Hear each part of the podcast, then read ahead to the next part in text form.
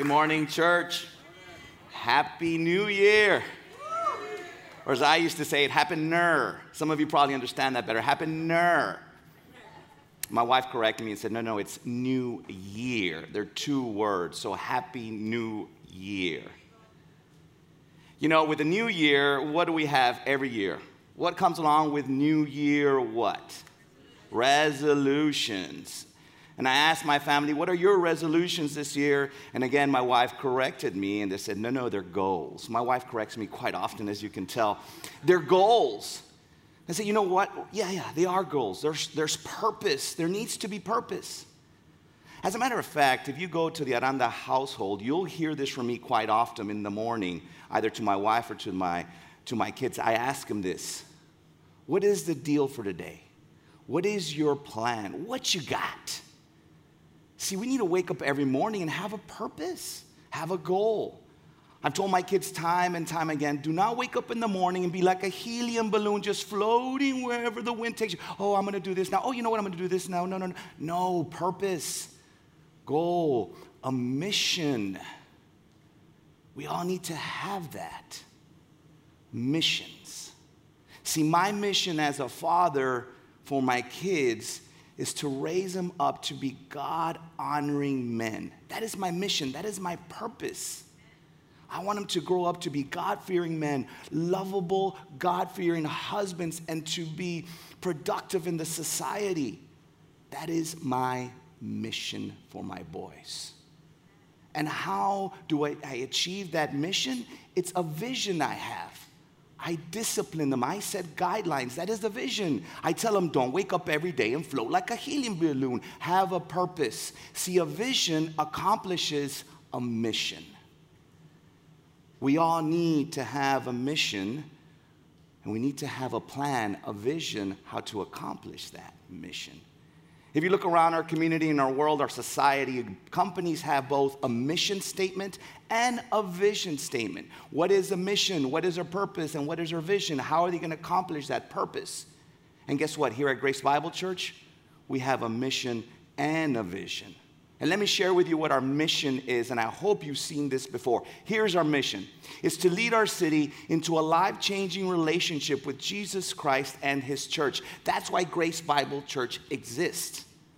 Jesus gave his apostles at the very end before he ascended into heaven the great commission, a mission Go and make disciples, teach everything that I've taught you, baptizing them in the name of the Father, the Son, and the Holy Spirit. Share the gospel to the end of the earth. And then I love this, and I will be with you to the end of the times. That is the mission that God, through His Son Jesus, gave His church. That is our mission to share the gospel. And what do we want to do? Is to plant churches throughout our city so people can hear the good news. It's not about a building, it's about making disciples who make disciples who are able to teach and baptize others in the name of the Father, the Son, and the Holy Spirit. That is our mission. But how are we going to accomplish our mission? What is our vision? This is the vision of Grace Bible Church. We exist to glorify God by living in relationship with Him through Jesus Christ our Lord. By growing in maturity in His Word and in authentic and transparent relationship with His church, and by reaching our community with the gospel. That is the vision that will help us accomplish our mission. Are you guys tracking?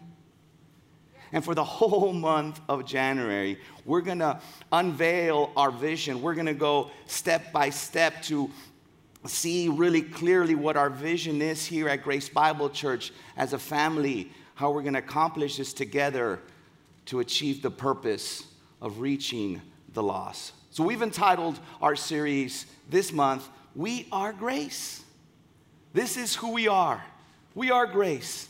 And as long as we have the same vision, there'll be unity. As long as we have the same purpose, we'll be in the same direction together to accomplish what God has in store through His church, Grace Bible Church.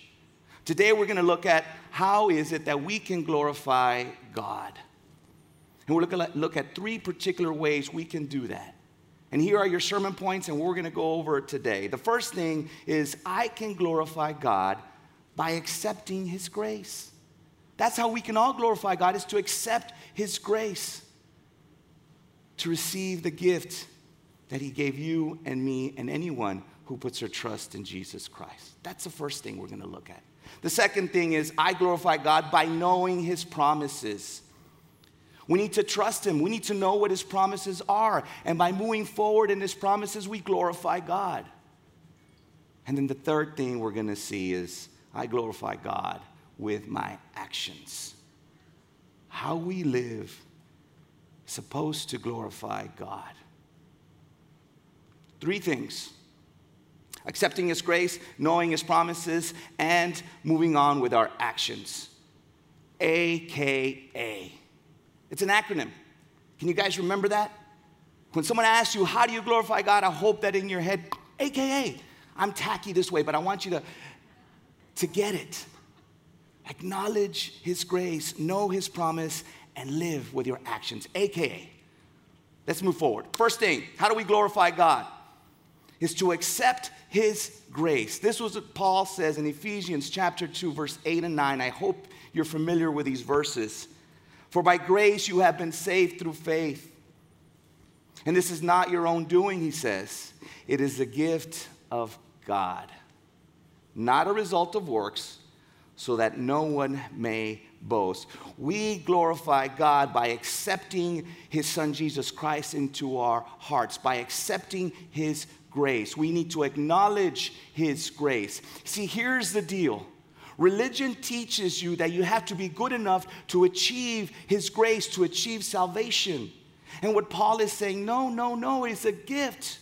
A gift is given freely, and all we need to do is receive that gift. When we put our trust that Jesus Christ lived a perfect life, that he hung on the cross, and then the third day he rose again from the dead. When we believe in that, not just with our head, but with our heart, and our sins are forgiven, when we believe that, and at that moment, we become a child of God. At that moment, we receive the grace that comes through Jesus Christ as a gift. See, here at Grace Bible Church, we teach the gospel, the true gospel, faith alone in Christ alone, period. There's nothing you and I could ever do that merit our salvation. It is not by works. Some churches preach that it's trust in Jesus Christ plus works. And what Paul, what we just read, says it's not a result of works so that no one may boast. It is by grace through faith in Jesus Christ that receive, that we receive salvation. But he goes on in verse 10 For we are his workmanship, created in Christ Jesus for good works, which God prepared beforehand that we should walk in them. We are not saved by works, we are saved for good works. We receive Jesus Christ, the Holy Spirit comes in us and we start our sanctification. And we need to be dependent on His grace every day. See, a lot of us, I believe, this is what happens. We receive the grace of God, we become believers, but we stop depending on His grace. And the grace that He gives us is renewed every day, and we need to be dependent on that. What we start doing is we stop glorifying God and thanking Him for His salvation and His grace, and we start glorifying ourselves and we boast about our works and not in the work that God did for you and for me. As a matter of fact, Paul writes about a situation that he is in as well, that he becomes maybe a bit prideful. And, and we read about this event in Paul's life. God raises up him up to heaven and he sees a revelation that no one else has ever seen. He comes back down and he has this thorn on his side. We don't know what that thorn is, is. But Paul says that he pleaded with God to remove this thorn, and God said, No, no, no, you become too prideful. And he writes about that situation in 2 Corinthians chapter 12, verse 7 through 10. Listen to Paul, what he says. So to keep me from being conceited, now that word conceited in Greek means to be puffed up with pride. As a matter of fact, it's to look down at someone else. Paul is saying, Look, I am all this prideful, righteous person. Look what God did to me. I went up to heaven. You haven't. But Paul says, So to keep me from becoming conceited, Because of the surpassing greatness of the revelations, a thorn was given me in the flesh, a messenger of Satan to harass me, to keep me from being conceited. He says it again. Three times he says, I pleaded with the Lord about this, that it should leave me. But he said to me, Now catch this, my grace is sufficient for you. For my power is made perfect in weakness. Therefore, I will boast all the more gladly of my weakness, Paul says. Why? So that the power of Christ may rest upon me. For the sake of Christ, then I am content with weakness, insults, hardships, persecutions, and calamities. For when I am weak, then I am strong. We are not strong in our works. We shouldn't take pride in anything we do. As a matter of fact, Jesus says, Apart from me, you can do nothing. Dependent on His grace every single day. But I look around and I'm guilty of this. We boast in our own success.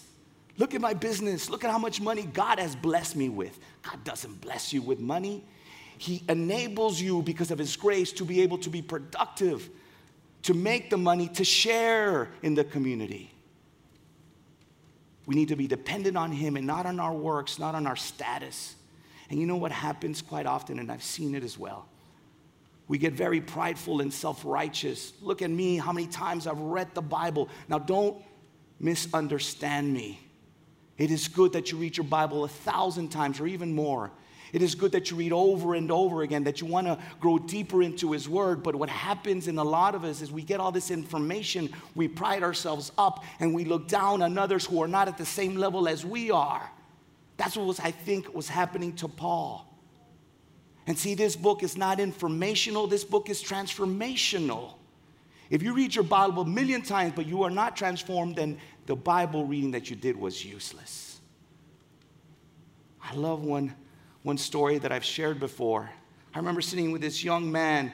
He had just become a believer, and we're sitting at Starbucks, and he tells me, Look, Pastor, I don't know the Bible. I don't know the Old Testament from the New Testament, but this is what I know. What I've read, it's changed my life. And I said, You got it. You got it. Whether you memorize verses or you can blat out scripture, again, we need to do that. But if you're just doing it to show how much you know, then it's worthless. It's transformation from the inside out.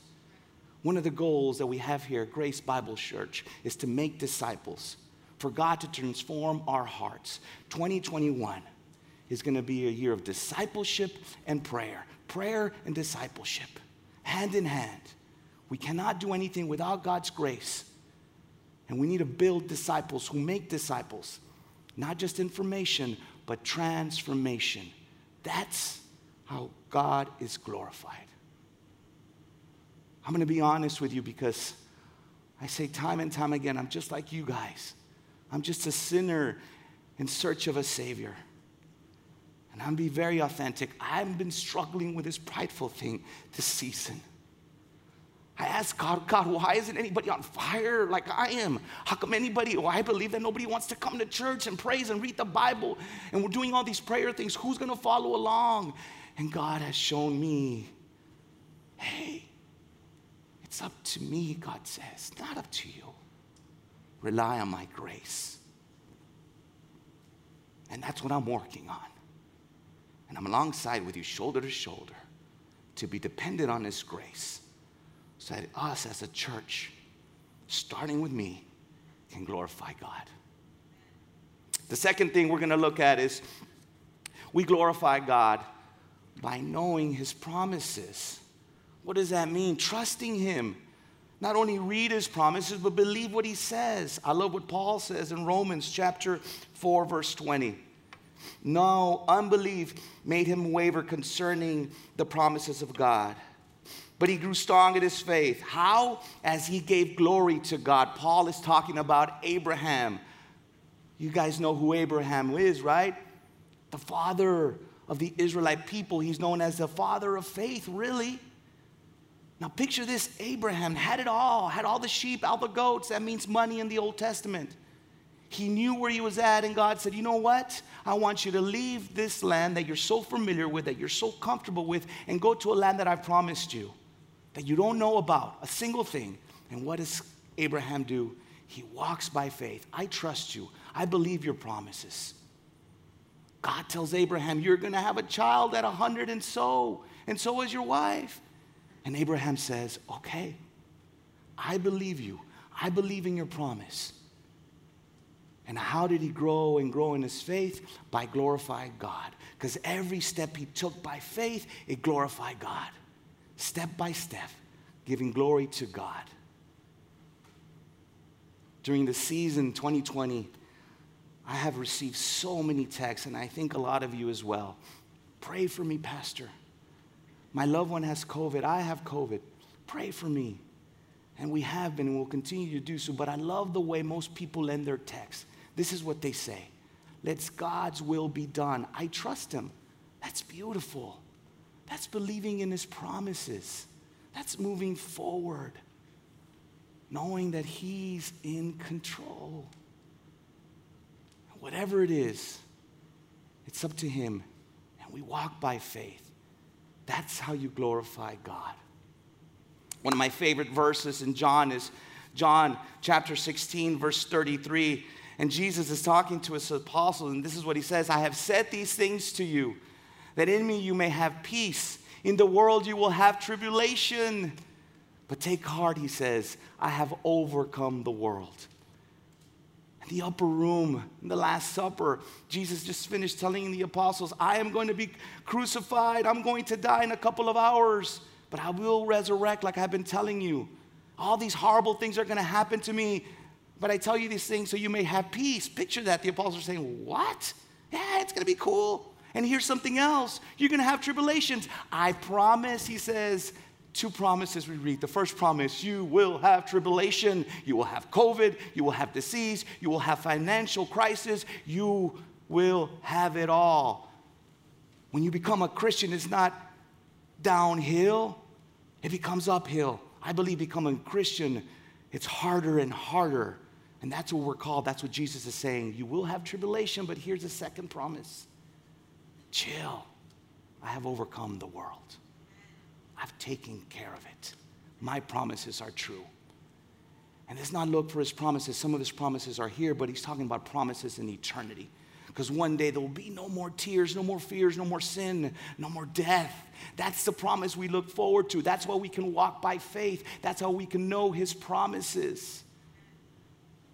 Jesus has overcome the world at the cross. And we believe in that. We believe his promises that we become a child of God, that we are secure, that we cannot lose his salvation. Our salvation is a guarantee. When we know his promise, we glorify him, and we can walk our daily walk with the Lord. That glorifies God. The last thing we're going to look at is we glorify God by how we live. And this is so important. See, glorifying God doesn't mean just coming Sunday and raising up our hand and saying, God, you are good. Glorifying God means every single day we glorify God with what we do, everything we do. Several verses note this. John 15, 8 says this By this my Father is glorified that you bear much fruit and so prove to be my disciples. How do people know that we are Christ followers? By our fruits, how we act, what we do. And by this, God is glorified. Paul writes in Philippians chapter 1 verses 9 through 11, and it is my prayer that your love may abound more and more with knowledge and all discernment so that you may approve what is excellent. So be pure and blameless for the day of Christ, filled with the fruit of righteousness that comes through Jesus Christ to the glory and praise of God. That we learn more and more about His Word and that we be transformed and we love one another. That we prioritize God above anything else. And I mean anything else. What we do with our time is what we prioritize. And with our actions, we show others who's number one in our hearts. but more importantly, we glorify God.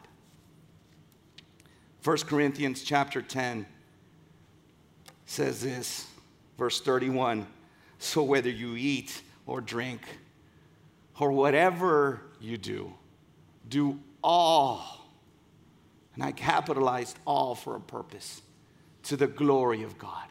All, all, all means all. Wherever you're working at, wherever you're playing at, if you're watching TV, if you're doing whatever you're doing, you do all for the glory of God. Everything you do should point others to God. Everything we do should show our community whom we've trusted. That is Jesus Christ as our Lord and Savior. So let me ask you are you glorifying God? Where are you at? Have you acknowledged His grace? Have you put your trust in Jesus Christ as your Lord and Savior? Have you truly believed in your heart that He did what He did for the forgiveness of your sins? Have you acknowledged His grace? Do you know His promises? Do you truly believe in your heart that He is in control, that He is sovereign? Do you trust His word? Is everything you do glorify God? What are your post likes on Facebook? How do others see you? How are your relationships? Who have you not forgiven? What's holding you back from moving forward and living a life that is truly honoring and glorifying God? I asked you in the beginning to remember AKA, right? Acknowledge, know, and act. See, when we do these three things, when we glorify God by accepting His grace, A, accepting His grace. When we glorify God by knowing His promises, believing, trusting in Him. And when we glorify God with our actions, walk by faith, AKA, we are truly Christians. What is that acronym, AKA? Also known as, right? Also known as. Well, let's be AKA this year, also known as true Christians. See, you and I, some of us, most of the churches, most of believers are known as hypocrites. Why? Because we're not living out the way we're supposed to live. If we're true Christians, AKA, we need to glorify God. What would it look like if 2021, being a year of prayer, being a year disciple, we purposely did that? That was our mission. Starting with me, starting with you. How would that change your family? How would that change your community? How would it change Laredo? You know what our New Year goal needs to be? The same thing that Grace Bible Church mission is. And our vision starts today. We start by glorifying God to achieve the mission, to share the gospel, so that others can receive Jesus Christ as their Lord and Savior. I'm on board. Are you? Let's make 2021 the best year ever, not because of our success, because we are going to glorify God more than ever as His church family. Let's pray. Father, I do give you praise and glory. But let that not just be with my words, but with my actions. Let us step forward into 2021 in echoing the prayer of your Apostle Paul when he says to the church at Philippi, I'm going to let go of the past and press forward, looking at the goal that you set in front. Let that be our prayer for 2021. Forgetting the past of who we were and things we didn't accomplish, and looking forward on things that you will have us accomplish. But it can't be on our own. We need to depend on your grace. We need to live by your promises. And we need to show others who you are by our actions. That is the year that I'm envisioning.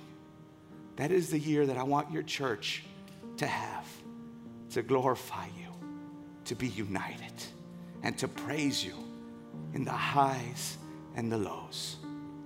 I pray all these things in your son's name. Amen. I love you, church. Happy New Year.